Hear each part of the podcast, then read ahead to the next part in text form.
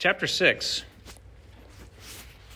I know I said last week I wasn't exactly sure I was going to tackle this. Um, still not exactly sure, but I know tonight uh, I'm just going to walk through um, chapter 6. So, um, just, a, just a reminder Romans is about the gospel. And the gospel, it says in verse 16, Paul says, actually, we were at a prayer meeting a couple nights ago, and Dr. John pointed out that verse 15, I think, is an important part of that uh, theme there. He says, I am eager to preach the gospel to you who are in Rome. And if you have the King James Version, it says, uh, what does it say? Anybody have the King James? For as much as in me is. With everything in me, I want to preach the gospel. Then he says, because I'm not ashamed of the gospel. In fact, I'm really, really eager to tell you about this because it's the power of God for salvation. It's the power of God for salvation. And this is really dense language, but salvation is deliverance. The gospel, the preaching of the gospel, is the power of God for salvation. It unleashes this power to everyone who, who hear it and, and trust God, who, who, who, everyone who believes, to the Jew first and also to the Greek. For in it, the righteousness of God, God's faithfulness to his covenant, God's justice in dealing with sin, God's uh, faithfulness to do everything he said he was going to do to Abraham. I mean, even before that, to Adam, to Noah, to Abraham, to David, every, all, all the promises. The gospel reveals how God has been faithful to every single one of his promises. They're all yes in Jesus, they're all fulfilled in Jesus. For in the gospel, the righteousness of God is revealed. So Paul says, here's the state of things. He gives the problem. Says it's all in Jesus. Jesus is the answer to all of this, all the problems, and he's the fulfillment of every one of God's promises, which promises were given to address the problem of sin, to address the problem of humanity having gone totally off course. He says, Abraham, I'm going to, I'm going to um, make a great nation out of you. And through you, the world's going to come back into the blessing that it was originally supposed to have when I created it. But he says the problem is, and he takes us all the way back to the creation of the world, mankind has turned away, right? Adam and Eve in the garden, they turned away from obeying God and they uh, embraced independence from God, the tree of the knowledge of good and evil. And I think that's important to keep in the back of our minds as we go through chapter 6 tonight. But, but to continue uh, reviewing, so he says, all sinners, this is, what's, this is what the case is, this is what the situation is. Um, they've exchanged the truth about God for a lie. Basically, they've become fixated on things that, that exist within creation. And they've forgotten about the Creator who created all these things. And that, that goes from the sequence is hey, we worship creation, we worship the sun, we worship the moon. These are great and glorious things, but eventually it starts out maybe understandable, right? You can understand why someone would look up in the sky and worship the moon, right? It's pretty awe inspiring at certain times. But that begins this long down downward trajectory into which we become enslaved through which mankind becomes enslaved just to their base desires, the basest desires of their body. Right? And that's where, that's where, that's where idolatry leads to the power of sin, all the way to I'm just in bondage to the passions of my flesh. And I've given up what I was created for, and I'm just going out and trying to satisfy the passions of my flesh. So, Mankind is not in that position. But there's also people who go around, he says in chapter 2, who think they know what's right and wrong. The moralists. He says, but listen, y'all are just as bad right? because you're hypocrites. You go around you enforce your, your idea of morality on, on people, but you do things that aren't right also. So, what makes you any better? And then he says, and especially you people who love to make sure that people know that you are Jewish, that you are the chosen people. He says, you too have gone astray. And so, all he says at the end, at, in chapter 3, verse 9, we have charged that all, both Jews and Greeks, are under sin. Okay, that's really important to the, to the discussion of chapter 6. All are under sin. Okay? He talks about Abraham, about how true righteousness is really to get back to that relationship with God that just trusts God and, and walks out life with God. That's what God called Adam to do. Walk with me in the garden. Let's have dominion over the earth. You call this animal what you want to call it. Um, you take care of this place. You, t- you work it. You keep it. You cultivate it. And through that, the glory of God will fill the earth. Be fruitful and multiply. Fill the earth, subdue it, Fill the earth with my image.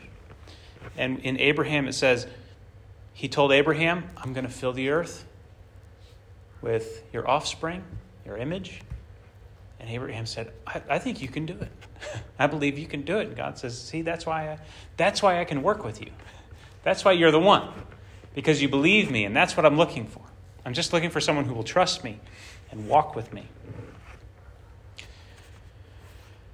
So that brought us to chapter 5 last week. And how it, well, this is a great part in chapter 5. We've been justified by faith. We have peace with God. God has justified mankind, and He's done it through Jesus. And uh, it says, We've obtained access by faith into this grace in which we stand. Okay, so all are under sin, but we've been justified, and now we've been brought, and now we uh, have access into grace. Okay, then he spells out how there was Adam, and in Adam, this humanity was fallen. But now there is a new type of Adam, or no, Adam was the type of the one who was to come, it says. There's a new and better man there's a, there's a new and truer human, and he is now the pattern. So, sin and death enter the world through Adam. This is the, the point of chapter 5. Sin and death enter the world through Adam. And Jesus came and didn't just kind of cancel it out and, and balance it out. He actually super, super abundant, abundantly over, right, much more um, that, that he, has, he has not just brought humanity back on course, but he has actually done a better job than Adam ever did. And he's established a better humanity than Adam ever, um, than Adam ever established. Okay, so we end up in chapter 5. The law came in to increase the trespass, but where sin increased, grace abounded all the more. Right? Where sin, sin came into the world, then the law came in, and then sin became really visible how far mankind had gone off course. Guys, you want to see how far you've gone? Read about the way, read about my desire, read about the way that, that, that people should live, right? The way that they should, should behave. Read this list of, of rules and look at your lives. And look where, you, look where you've come from. Sin increased all the more. Chapter 7 talks about some other stuff, some weird dynamics that the law introduces, and we'll talk about that next week. Um, but, but here we are. As sin reigned in death, grace might also reign through righteousness, leading to eternal life through Jesus Christ our Lord. So we had Adam versus Christ. We had the, the old humanity and the new and better humanity in Christ. And those, and we've been brought, you know, We've been brought from sin and death into life and righteousness in Christ. Uh, so that all who are in Adam are still a part of that sin and death world, which also in, actually includes law. Law is wrapped up in that part of the world, and we'll talk about that in a second. So here we are. There's these two, there's these two realities, these two, these two humanities that coexist for now. All right? Um, but let's uh, let me let me pray, and then we'll then we'll start talking through chapter six. Father, thank you for this letter, and I pray that as we walk through uh, this next portion, uh, Lord, that your your Holy Spirit would guide us, and that you would you would reveal uh, what you need to reveal to us, and that our lives would be changed because of it. In Jesus' name, Amen. So there we are. We're, heading into chapter six, and all of that background I think is necessary because if you take if you take any part of Romans, and there we go, that's better. If we take any part of Romans and just start to kind of draw a circle around it and try and understand what's in there, it's really hard. It gets really confusing. But if you if you continually bring in the rest of Romans and sometimes even some of Paul's other letters, in, it, it will really help. It'll really help you understand. So, when I was a young believer, I would read chapter six as this is as like one of the key chapters in like battling against sin, fighting sin, and pursuing holiness. Which I think it's it's fine to read it in that way. But there's a much richer way, which includes all of that, includes the battle over sin. Um, but I would always, in doing that, I would always be like, okay, I see that there's victory over sin, but what, what else? What does all this mean? Like, what does it mean practically? How do, how do I apply chapter 6 to my life? And it wasn't until I started to read it in light of the rest of Romans, what comes before and what comes after, that I started to see the real power of what Paul is trying to, to explain here, especially the power that I was looking for and the freedom from sin and all that. So I think the main points will be, um, will be pretty clear as we go. So, what shall we say then? Are we to continue in sin that grace may abound? I always read this. Are we to keep sinning so that grace will keep abounding? I think that's, that's not a, a wrong way to read it. But I think what Paul has been talking about up to this point is that there's this realm of sin there's this realm, there's this way of being human where sin reigns, sin rules. There's this other way of being human where grace rules and it leads to righteousness and life. And that's the life of Jesus, that's the Messiah. So, are we to continue in this realm of sin? No. No. By no means. How can you who died to sin still live in it? All right? So, how can you who have like how can you who have, who have you were in one kingdom and now you're in another kingdom how can you who are in this kingdom now still live in that kingdom does that make sense so we need to think of it in terms of sin was a whole realm of existence. Just like the kingdom of God is a whole realm of existence and it affects every area of your life and everything's different in the, king- the kingdom of God. God has, God has ways to live, it's a whole way of life. So is sin.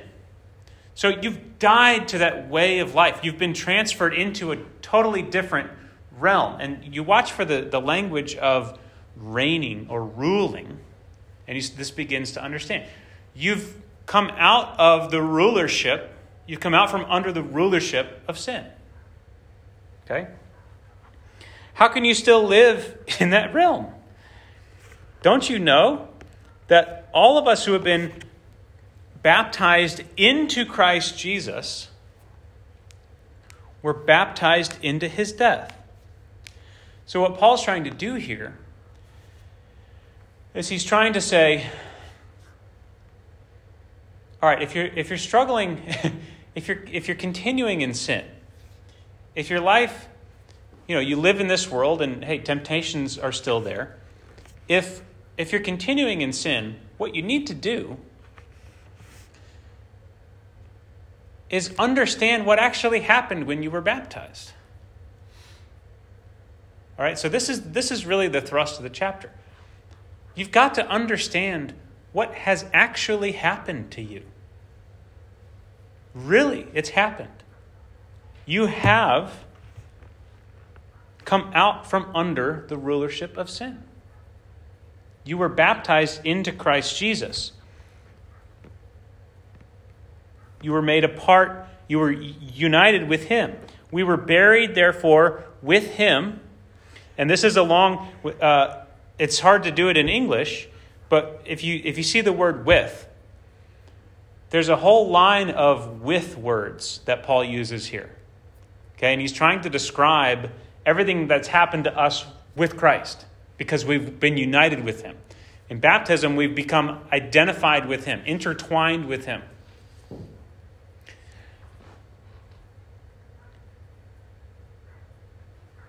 So, this word is really you were co buried with him.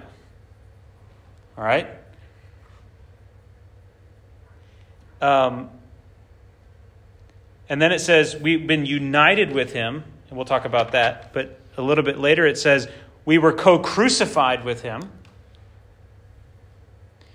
And we have co died with him, so we will also co live with him.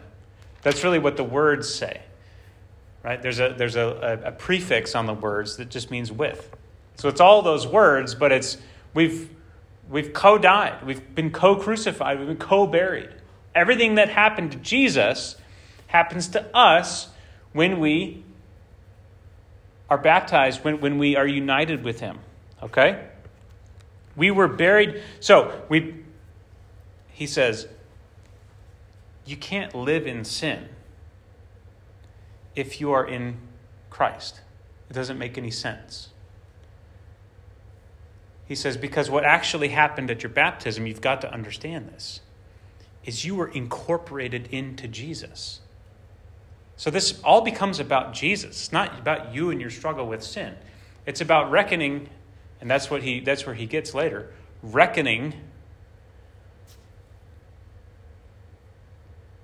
about the life of Jesus. What did Jesus do? Did he sin? No. Was he was he uh, ruled by sin? No, he came into the world, and chapter 8 says this. He came into the world and submitted to the effects of sin and death and was raised from that mess and given new life. And so now we, as we are baptized into him, his story is our story.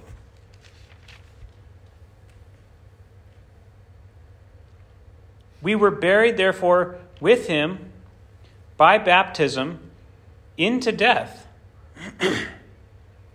in order that, just as Christ was raised from the dead by the glory of the Father, we too might walk in newness of life. He says, you got to listen, to, you got to understand what's happened to you. As you had as you believed in Jesus, as you as you put your faith in Jesus and you were baptized into him, that everything that, that Adam had done wrong, all the different ways in which humanity had gone off course, that's all been dealt with in Jesus. But it didn't stay there in the ground, it was also raised to walk in newness of life. This is a new creation. This is a new kind of humanity. So when people say, it, it's funny when people say one of, the, one of the most frequent excuses for sin is I'm just human.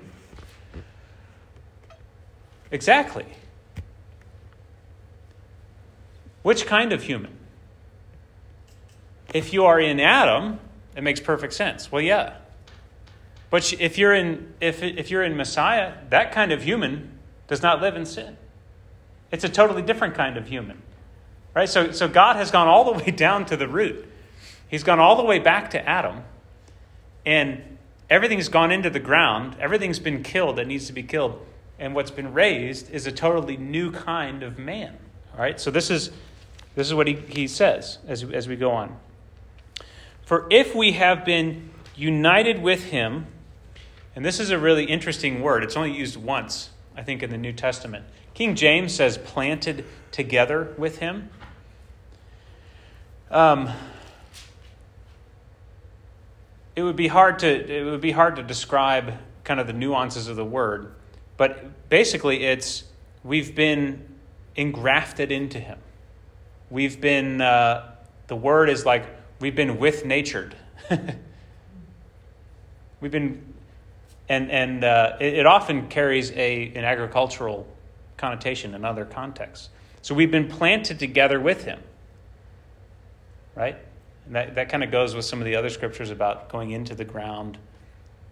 If the seed goes into the ground and dies, and then bears much fruit, right? Being buried with him, united with him in a death like his, and really. Um, I should have brought a King James Bible because this obscures it a little bit. It's if we have been intertwined in the likeness of his death. Okay, and the, the word likeness is very important here. Think of Genesis. Genesis 1. He created man in his image after his likeness. Right? Romans 8 says, by sending his own Son in the likeness of sinful flesh and for sin. He condemned sin in the flesh.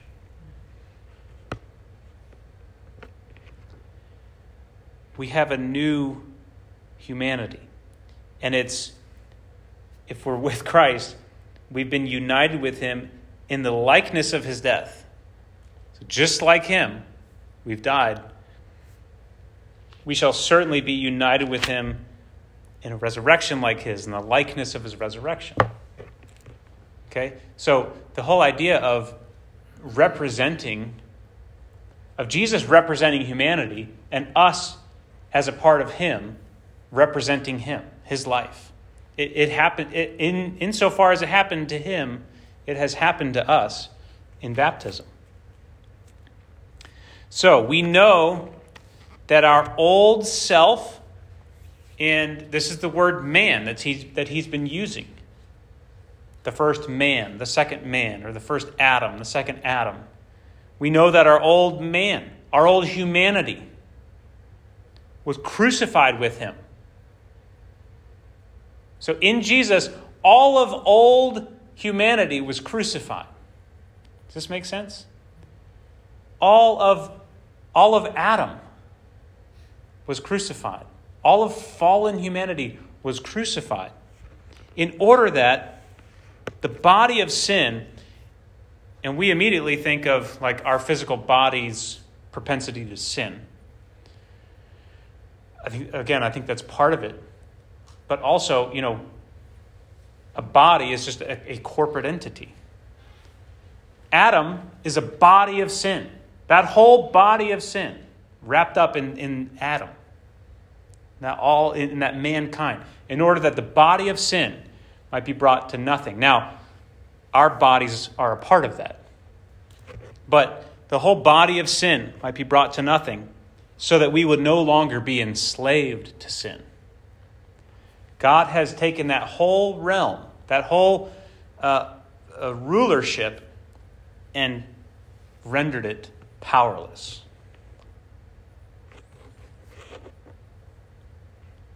For the one who has died has been set free from sin. Now, if we have died with Christ, we believe that we will also live with him. So the idea is in baptism, we have died with Christ. And how did he die? He died to all of that old humanity, and he was raised as a totally new kind of human. That's happened to us. That has happened to us. Now, think about it. if you're coming to this chapter and you're wondering, all right, how can I fight sin? Paul's telling us, but it's not in the way that you usually think. How do you fight sin? I need to realize what's happened to me. I need to realize that sin actually doesn't have any power over me. That actually I have I'm a totally new kind of human. All right, and he'll go on to spell this out through the rest of the chapter.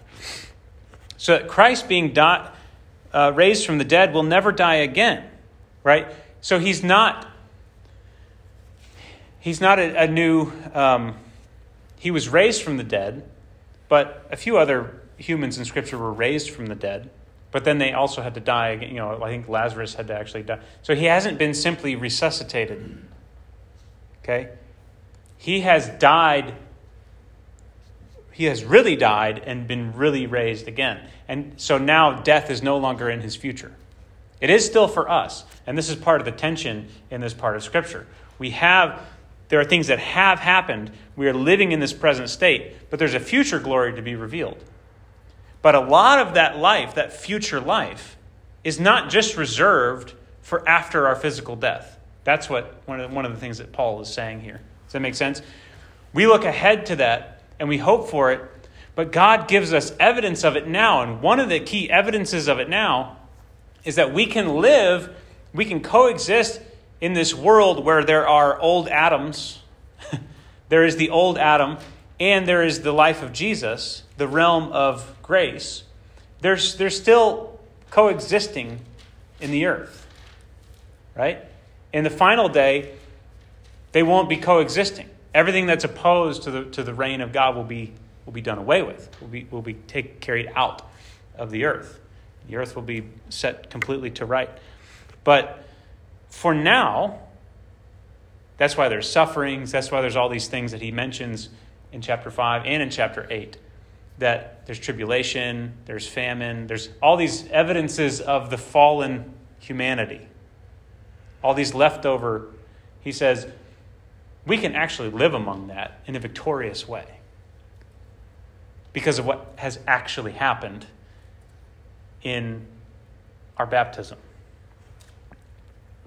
We've really been recreated, all right, and brought to into a new kind of life. if we die with Christ, we'll also live with him. And that's in the future, but also now. We know that Christ, being raised from the dead, will never die again. Death no longer has dominion. Another Genesis 1 word. Man turned over his dominion of the earth. He chose to live independently, and he turned his dominion over to sin. And sin reigned and ruled and was doing in the earth what mankind was supposed to be doing. Everybody had to submit now to sin. And sin was the ultimate power in the world. And death was the evidence of that. Nobody could escape death, right? Death was the evidence that you are powerless to escape the, uh, the sin that's now in the earth. Death no longer has dominion over him. For the death he died, he died to sin once for all but the life he lives, he lives to God. So you, and this is where kind of the first, the first big point comes. So you also must consider yourselves dead to sin and alive to God in Christ Jesus. That's what he's saying. All right, the first step, you've got to understand what's actually happened to you. Doesn't matter how you feel about it. Doesn't matter what you might what perspective you have. this is the reality. And so reckon reckoning is an accounting term. Right? I don't like accounting because accounting doesn't care about my feelings. accounting doesn't care about um, how much I thought I had. Right? It's, it's brutal facts. it's cold numbers. Two plus two is always four in this world. And that's what he's saying. That's how he's that's how sure he said, you need to be coldly like an Excel sheet in this reality. That you have died to sin. And that there is no there is no sin has no power over your life anymore. Doesn't matter how you feel. That's the fact. Does that make sense? Add it up. And so it's not saying, I'm going to try harder not to sin, I'm going to try harder not to sin, I'm going to try harder not to sin. Really, that's like saying, you know, I'm going to make I'm going to make the spreadsheet turn out in the way that I want. No. it's a reality that, that is totally outside of you. You got to add it up. Look what it look what the numbers say. Look what the formula spits out. Dead to sin and alive to God in Christ Jesus. Amen. That's the first step. You've got to understand, you have to be in touch with reality, with the spiritual reality. All right? Um, it's hard to illustrate, I think. It's hard to illustrate this because we get all confused in our minds because we, we we, know what we've experienced. We know the ways that we've struggled with sin, failure, um, lack of maturity, you know, and all these things. We, and we know what we've experienced. None of that matters. None of that has anything to do with this fact. How hard it's been, how hard I've struggled. None of that has any bearing on the bottom line because it's totally outside of you and your experience. Reckon yourselves it says consider yourselves, but I, think it's, we, we got to bring the accounting, you got to add it up. You're dead to sin and alive to God in Christ Jesus. That's why he says, let not sin, therefore. Therefore, don't let it, don't give it any authority. So do you see now, after you reckon that, after you've, you've done an audit of the, of the reality of life, and you've come to, to face the cold, hard truth of your, of your reality, of, you, of your standing, of the fact that you are no longer in the dominion of sin. You're in the dominion of God. You're in the realm and the reign of God. You're not under sin, you are under grace, as it says.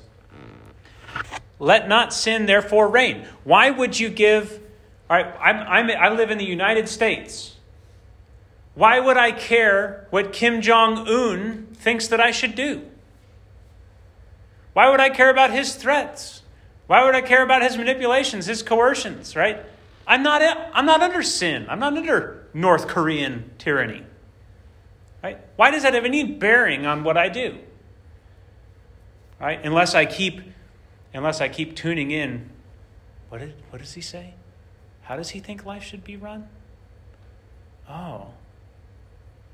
Okay. Right? Do you see? He's saying you're in a different you're in a different kingdom. Don't give this kingdom's ruler reign over you in this kingdom.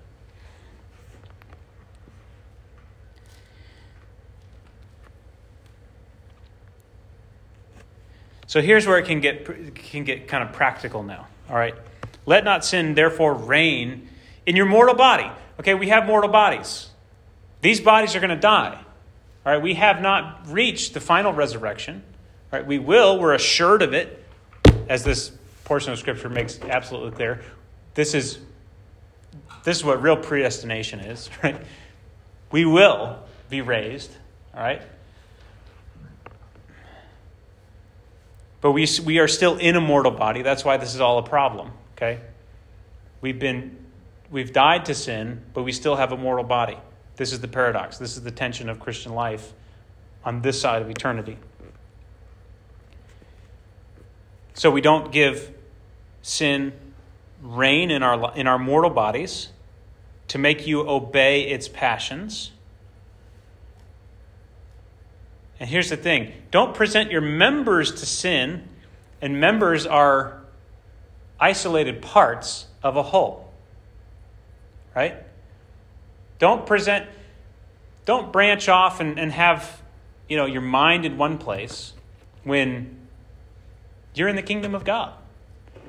Don't branch off and let your emotions do this thing. Don't present any of your members, any of the parts of who you are to sin.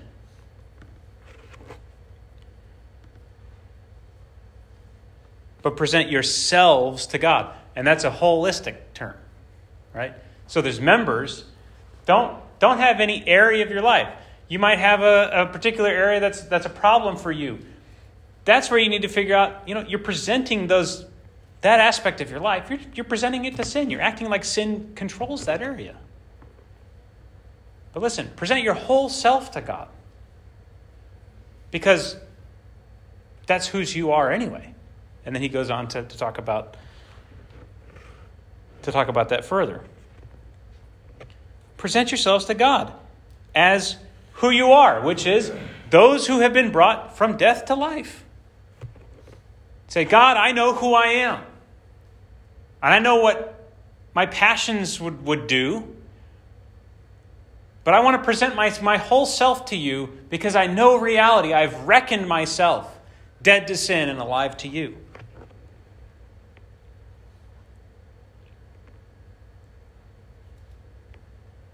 And take those members, those isolated parts of who you are that you present to sin, present those to God as instruments for righteousness. So it's not just stop doing this, it's stop doing this and do this. Right? There's, a, there's an active way to fight against sin. And it's not just to, to fight against sin, it's to say, I struggle with anger. Well, I'm going to wrestle with that. I'm going to wrestle with that with God and say, God, what would you have me do with this anger, with this, with this zeal that I have? Purify it or, or kill it altogether. What, what needs to happen? In order for that to be an instrument of righteousness. Can it be an instrument of righteousness? How? Right? Present and, and seek God on these things. What's the proper way for these members to, to do what they want to do? For sin will have no dominion over you, since you are not under law. Now, that's a weird, why did he say law? You are not under, I would have said, you're not under sin, but under grace. That would have been a more understandable contrast. But here he's introducing, and this is why he has to go into chapter 7. He's, he's introducing the, con, the whole concept, the whole idea of law within this, within this mess. Okay? Adam, sin, death, Christ, life, righteousness. Where's the law in all of this? I mean, because he knows who he's talking to and they're people who live by the law. Well, yes, of course. We don't want to live in fallen humanity. That's why God gave us the law. He showed us what he wants, how he wants us to live. So, what's going on here, Paul? He's going to, he's going to have to unpack that uh, in a whole chapter, right? So we bookmark that. You're not under law, but under grace. He has already said in 520, the law came in to increase the trespass. But where sin increased, grace abounded all the more. So he's going to get back to talking about that, and that's what we'll talk about some uh, probably next week. But you're not under law, but under grace. I think what we can say at this point is he's lumping law in with that old humanity. So apparently, law is all bundled together with that old way of being human. All right? And so we'll, we'll talk about that uh, a little later. So, what then? Are we to sin? Like, and this is like, N.T. Wright has a great example of this. It's like, you're not in France anymore. Stop speaking French. Right? You're in America. You've been brought into a different country. So stop living stop living the French lifestyle here. Like you can you can you can stop now. Learn, learn the new language. Are we to sin because we're not under law but under grace? By no means. So, he says um, that what's actually happened is you've been brought out of one kind of slavery. And he says, and now you're not just kind of floating around. You actually have a very clear way of life that's in, in God and it's righteousness. He brings our, that word back into it, which is the right way of being, the right way to live. So if you present yourselves to anyone as obedient slaves, you are slaves of the one whom you obey, either of sin, which leads to death, or of obedience, which leads to righteousness. But thanks be to God that you who were once slaves of sin have become obedient from the heart. And he, he, he is sure to bring that word into it because really all along that's what God was trying to do in his people. Right? Uh, uh, the heart appears whenever he's, he's uh, whenever God is talking about in the Old Testament, talking about what it really means to be part of his people, what it really means to walk with him. You know, you will seek me and you will find me when you search for me with your whole heart. Deuteronomy 30, when he says, And I will circumcise your heart. So, what it really means to be a part of the people of God is not about a physical marker, it's about a work of the heart. You've become completely, you know, and this is what the faith of Abraham really is. It's what it's the faith that he demonstrated before circumcision even entered the picture. It was this heart obedience, this trust. He said, I thank God that you who were once slaves of sin have become obedient from the heart to the standard of teaching to which you were committed. And, having been set free from sin, have become slaves of righteousness. And then he, admits that that's a, that's, that's a, uh, a metaphor that's faulty. Right? It's, it's, and he says, I'm speaking in human terms because of your natural limitations. You're not slaves of righteousness in the same way that you're slaves to sin, right? Because this kind of slavery is what you were created for. It's true freedom. He says, but stick with me here, right? You don't just go from this slavery to whatever. You go from this slavery to this very active, obedient life, a way of life. Okay? So just as just as sin came and it, it really determined every aspect of your life, it controlled you in every way. That's how pervasive the program of God of redemption is, right? The renewal, the new creation. It's just as pervasive, right? It's a slavery of righteousness. It's your whole person, it's your whole being, it's your whole life. For just as you once presented your members as slaves to impurity and to lawless leading, lawlessness leading to more lawlessness, so now present your members as slaves to righteousness, leading to sanctification. For when you were slaves of sin, you were free in regard to righteousness. But what fruit were you getting at that time from the things of which you are now ashamed? He's saying, that was no way to be human. That was going against the grain of the universe. Maybe you pleased yourself here and there, but now that you've seen the glorious purpose for which you were created, that's stuff shameful. Right? Those brief, momentary, you getting your own way, you just feeling how you want to feel at other people's expense, it's shameful, right? That, this is totally the, the opposite way that the world was created to run. The end of those things is death. But now you have been set free from sin and have become slaves of God. I mean, I think we need to hear. He says, "I'm speaking in a human way." I think we need to see Paul going, "You're, you're now you're a slave of God." It's nothing like the slavery of Egypt, right? Because it's you're not under sin, you're under the control and the tyranny of grace. you know, okay, yeah, that's that's kind of slavery I want. Become a slave of God, and the fruit you get it leads to sanctification, and its end, eternal life. For the wages of sin is death but the free gift of God is eternal life in Christ Jesus our Lord. Whenever he says free gift, it's the same word as grace. It's just a, it's a different form of it. Um, grace is charis. Um, free gift is charisma. Um, it's just, it's, it's favor. It's, it's God's life imparted to you. It's blessing. It's flourishing. The flourishing of God leads to you living the kind of life that is eternal, living the kind of life that is glorious, that brings um, that brings God's kingdom into the earth.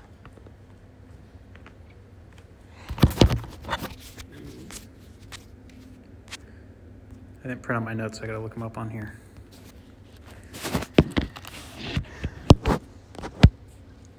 So, in sin, continuing in sin means continuing to live as if you are under the dominion and the power of sin. Don't, I mean, why would you, again, why would you submit to the tyranny of someone that has no bearing on your life? You're in a totally different realm.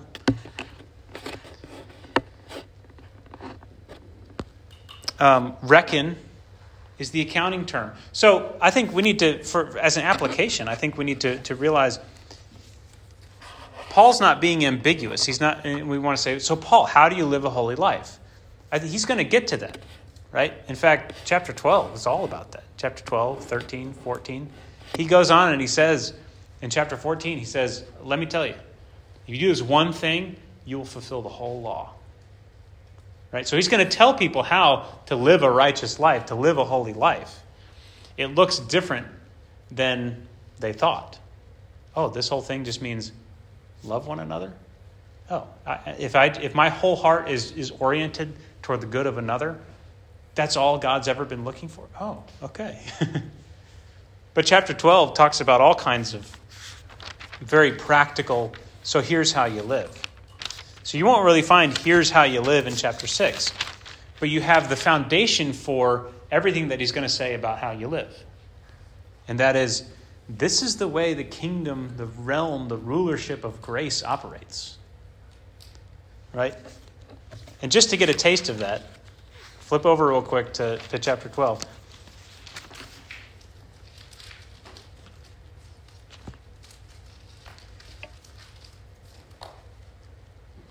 And he picks up, I mean, really some of the same language. By the mercies of God, present your bodies, right? Present yourselves as a living sacrifice, holy and acceptable to God, which is your spiritual worship. Don't be conformed to this world, right? Don't let the tyranny of sin tell you how you should live anymore. Be transformed by the renewal of your mind as you reckon, as you continue to come back to the solid reality, to the, to the audit of your life that says you've been brought out of the power of sin and you now serve, you are a slave of God. By the renewal of our mind, but that by testing you may discern what is the will of God. In that, inherent is in that is this isn't a black and white sometimes.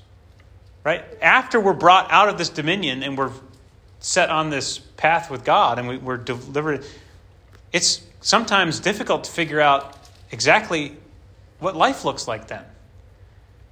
But that's the process of the renewal of your mind. And then, and then by testing, you begin to discern what's good. Because we're so jacked up, we don't understand what good is.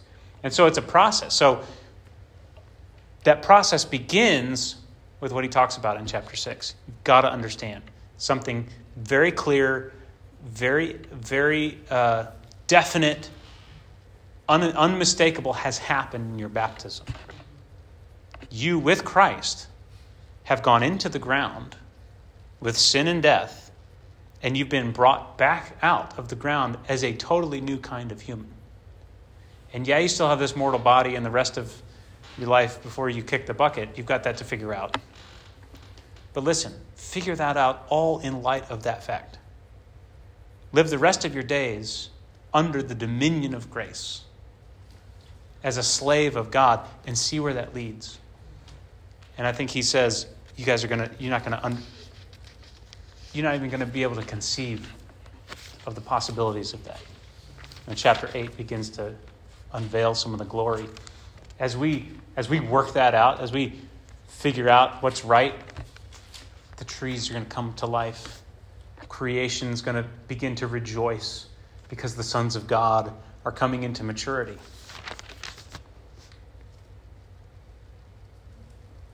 By the grace given to me, I say to everyone among you not to think of himself more highly than he ought to think, but to think with sober judgment, each according to the measure of faith that God has assigned. You know, he just gives some very practical. Uh, here's how you live. Right? You're not all that. Sin told you you were all that. You're not. There's a lot of other people in this world, and you have a you have a part to play in the human family, and you find your way toward that part, and you play it with faithfulness. It may look like nothing. It may look like I don't know, leading. It may look like uh, obscurity and anonymity, but that doesn't matter because you you are you are living out the new life, the resurrection life. So, I do think we need to, to carry away from this chapter a very clear understanding that, that sin is not normal for a Christian. Sin's not normal for a Christian. Where there is sin in your life, what has happened is you've, you've presented, you, you've gone back in your heart to, to Egypt. He said, I like the way that they do it. Remember that, that story where they begin to long for the things of Egypt? That's what happens, right? They were brought through the Red Sea, they were on their way to the promised land, but they were presenting their members, right? They were on the journey, they were God's people, but they were looking back. That's what happens. That's our, that's our situation when we begin to struggle with sin. What has happened is we've forgotten who we are. We've forgotten how terrible Egypt is. We've forgotten that it leads to death. And we've also forgotten that we're a totally new kind of people here, headed to a totally new kind of place in a way that operates in a totally different way than Egypt. And so the way we handle the way we handle sin is we remember. We remember what story we're a part of. Remember who you are. That's where it begins. Who do you think you are? And I think people who, who can't really wrap their minds around the fact that God wants us to cease from sin in this life really don't understand what has happened to them. Or think that everything that Paul's talking about is going to happen after we die.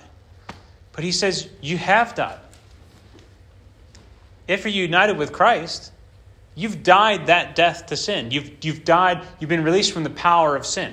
Not the presence of sin in the world, right? Because that's still painfully obvious. But none of that can tell you what to do anymore. And you've got to tell your body that. you have to tell your mind that. That no matter how tyrannical, no matter how intimidating, no matter how seductive any of that is, it has no power over you. And I think that's where it starts. Uh, and if it's anything less than that, if it's just like kind of a stoic, you know, because stoics, someone who comes from a stoic mindset can live a pretty pure life in the way that, in ways that some of us can only hope, you know. Very self controlled, their appetites, their desires, their emotions. But you can do all of that under the power of sin, independent from God. So God's not looking for a more stoic people. God's looking for a people who really understand who they are and live and present themselves to Him not as just a, a cold, pietistic people, but as a people who really understand who they are and, and what happened to them when they were crucified with Christ. Um, so yeah, I, I, think that's that's what's on my heart is to get a bigger vision for. Don't struggle with sin. Just stop. It's not worth the struggle. Like zoom out and say, why am I? why do I insist on speaking French still? Why do I still even think in these terms? I'm a totally new kind of person. And I need to let that reckoning be a transforming and that's what that's what happens you become transformed as you as your mind comes into uh, comes into agreement with that and we'll talk about as we keep going. So, seven, we talk about the, the problem of the law or the complexity of that. But eight says, yeah, there's this tension. There's the flesh and the spirit. They're at war. Right? And that's where we live right now. But let me tell you. He says, if Christ is in you, although the body is dead because of sin, the spirit is life because of righteousness. And if the spirit of him who raised Jesus from the dead dwells in you, he who raised Christ Jesus from the dead, he'll also do the kind of work in you that makes that spiritual reality a physical reality in your body as well. He will also give life to your mortal bodies. That's before you die. Your resurrection body isn't mortal. So he says there is a, there is a power at work within you that can, even that, even that mortal body that's going to get weak and die, that's subject to all these different temptations, even that mortal body, he can give life to that by the, by the power at work within you. So I think we need to set our sights on that. That we're a new kind of a new kind of creature. Right? And I a great a, a great metaphor for this is the whole the whole idea of the matrix. Right? Once you understand what's actually happening, you can live within the matrix and you bend all sorts of rules. Like I don't have to go by this computer program. I'm, I'm an autonomous person. Right? Because uh, all of this that I see is just an illusion. All these scary people that, that are forcing me to do it, this is all just an illusion. I have power over this, right? Because I know who I really am. And, and that's what he's saying. You got to reckon yourself, you got to remember. This is all, this is all an illusion. The dominion of sin is all an illusion now. You are a new kind of person. You live in a new kind of way. And so in this life, in this fallen world, live from that live from that perspective of reckoning yourself dead to sin and alive to God. Amen. Any any questions? I hope it's I hope it's uh, coming through somewhat clearly.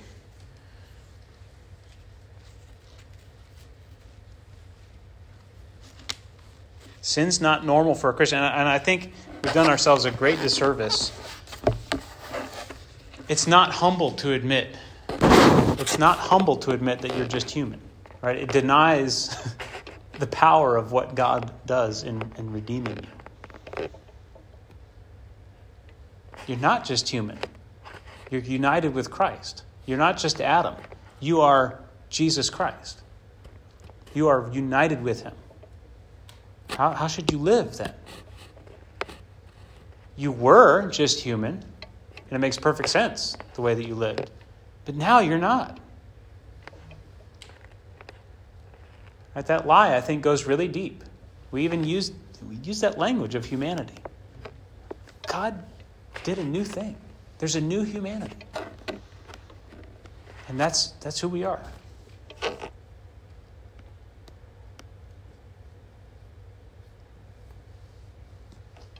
And for us, sin has none of the power that it does for those who are still in the old Adam. Now, we may need to consider, and I don't think this applies to anyone in the room, but there may be people that they haven't really been brought from death to life. They haven't turned, they haven't repented, they haven't embraced in faith, they haven't believed in Jesus, right? they, they haven't been truly baptized. Um, all right, any, any thoughts or comments, questions? Yeah. Just um, the metaphor in Exodus that makes the most sense in how we should relate to sin is Jericho and how God's choice was not to make them more numerous or more powerful. Yeah. Still engage in warfare yeah. in the same way. Yeah. You know, it was like the rules of engagement have totally changed. Yes. Right. The yes. rules of physics don't even apply. yeah. You know. Yeah. Um, so just that mindset difference, you know. Yeah. Do this thing that seems absolutely ludicrous if you evaluate it based on what the world determines as right. Yeah. Um, Yep. I like how you said the laws of physics don't apply because that's exactly what it means to become united with Him. We become, it's, it's symphusia. We take on His physics. we, are, we are Jesus. Our physics now are, are Jesus' rules, His resurrected life's rules. That's our, those are our physical laws now, not atom physics. The nature, yeah. I think just going along with what Ben said, just the song, even when we sung Christ is risen tonight, trampling over death by death, that's like just the most, Yeah, you know, it's like totally uh, turning things upside down. yeah, I'm going to conquer death. I'm going to die. Yeah. That, I mean, chapter seven kind of digs into that the, that that mystery. Yeah, I've been thinking about it. I've been thinking about this chapter in Romans in terms of the whole miracle, the resurrection of Lazarus. I've read that a couple of times. yeah, Because Jesus uses some really interesting language there, and it really changes the way that people think about the uh, imminence and power of his mission there. I mean, he says, I am the resurrection and the life, almost as a rebuke. And then he says, um, Whoever believeth in me, though he die, yet shall he live. And everyone who lives and believes in me shall never die. And you know, there's like a paradox there that is, I think, Paul really tries to unpack deeply yeah, in Romans. But what strikes me there is kind of what you're saying and what Vince is saying and, uh, concerning Jericho.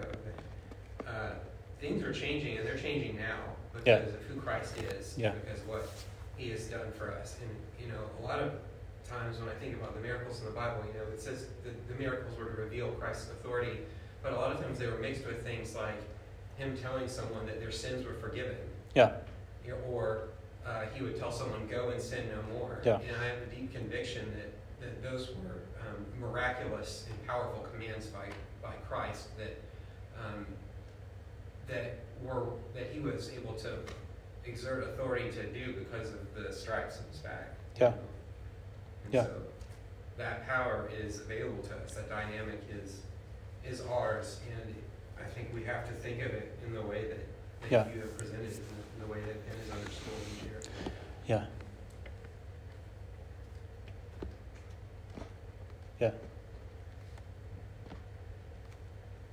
That is the that's the reckoning. That's the accounting. It's just as real as the law of thermodynamics. In in in the new life, it's just as much of a given. We are dead to sin and alive to God. We base our reality, our conception of reality, upon that that fact.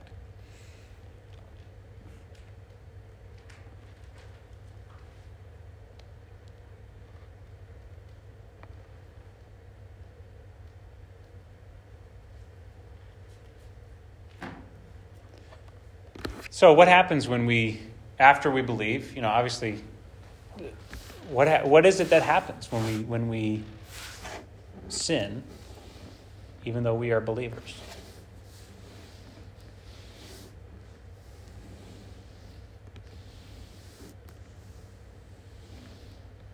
I'm asking I don't know the answer to the question. I'm seeing if anybody knows. Can't wait to have chapter seven explained. Uh, don't get your hopes up. Do not get your hopes up.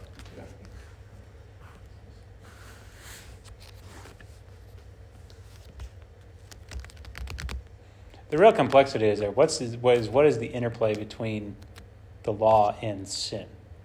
How does sin actually, or how does the law actually increase sin?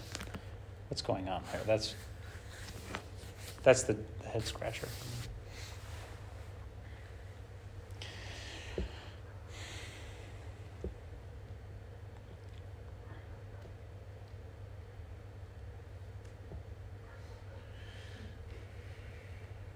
Sin's not normal. It's an illusion, and its power over you is an illusion. particularly, yeah, the, particularly its power over you is an illusion. It's it's leftover conditioning from the old way of life. And there is, you know, walking with, with Christ is a process of reconditioning. Right? That's why I think transformation is such a is such a key idea when he gets to chapter 12 and, and renewal. Right? It's we don't suddenly the power is completely done away with. But man, it takes a while to adjust. You know, it's like an astronaut who comes back to Earth and can barely walk. It takes a while to adapt to that new life. I think of uh, the great divorce when they get to heaven. Like the grass is so real, it hurts their feet. But that's that's kind of what it is. Like, all right, now you're in this kingdom. It's like, whoa, I really am like this this uh, foal just kind of flailing around. Right? I've just been, I don't know how to walk. I don't know how to balance. But the process of renewal and transformation puts us on. That's and that's just because of our mortal bodies. Right? We're still in our mortal bodies, and uh, that's why I take so much hope in the in that scripture that says if the Spirit of Christ is in you, then he who raised Jesus from the dead can also give life, like life in the, in the Genesis sense, like full life to your mortal bodies. You can participate in eternal life in your mortal bodies now. And, you know, the best is yet to come. But now, man, there's, there's glorious things that we can walk in. Amen. All right.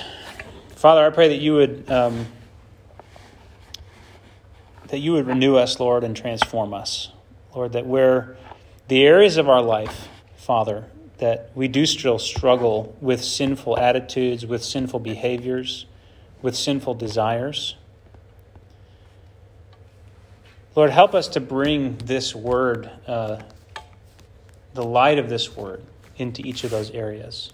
Lord, where there are members that we have that we have and, and maybe continually do present as instruments of sin, whether it's thought patterns, emotions, physical actions, um, Lord, anything, any way in which we presented ourselves to sin and, and continue.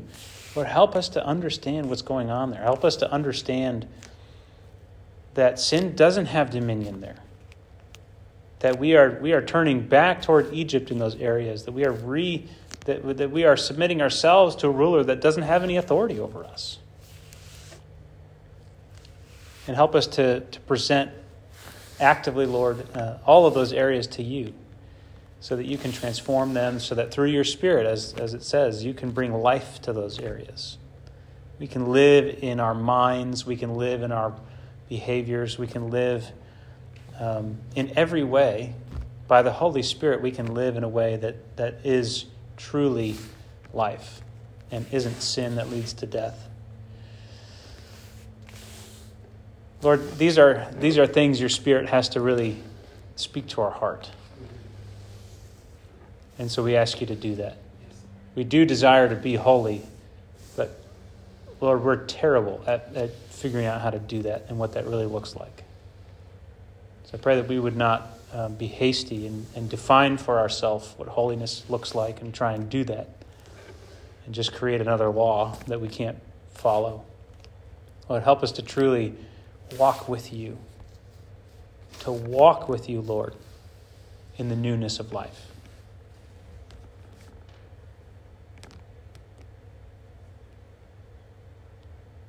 Lord Jesus, invite us into that we yield to that. We want to walk in the newness of life and all the fullness of what that means. Help us, Lord. In Jesus' name, amen.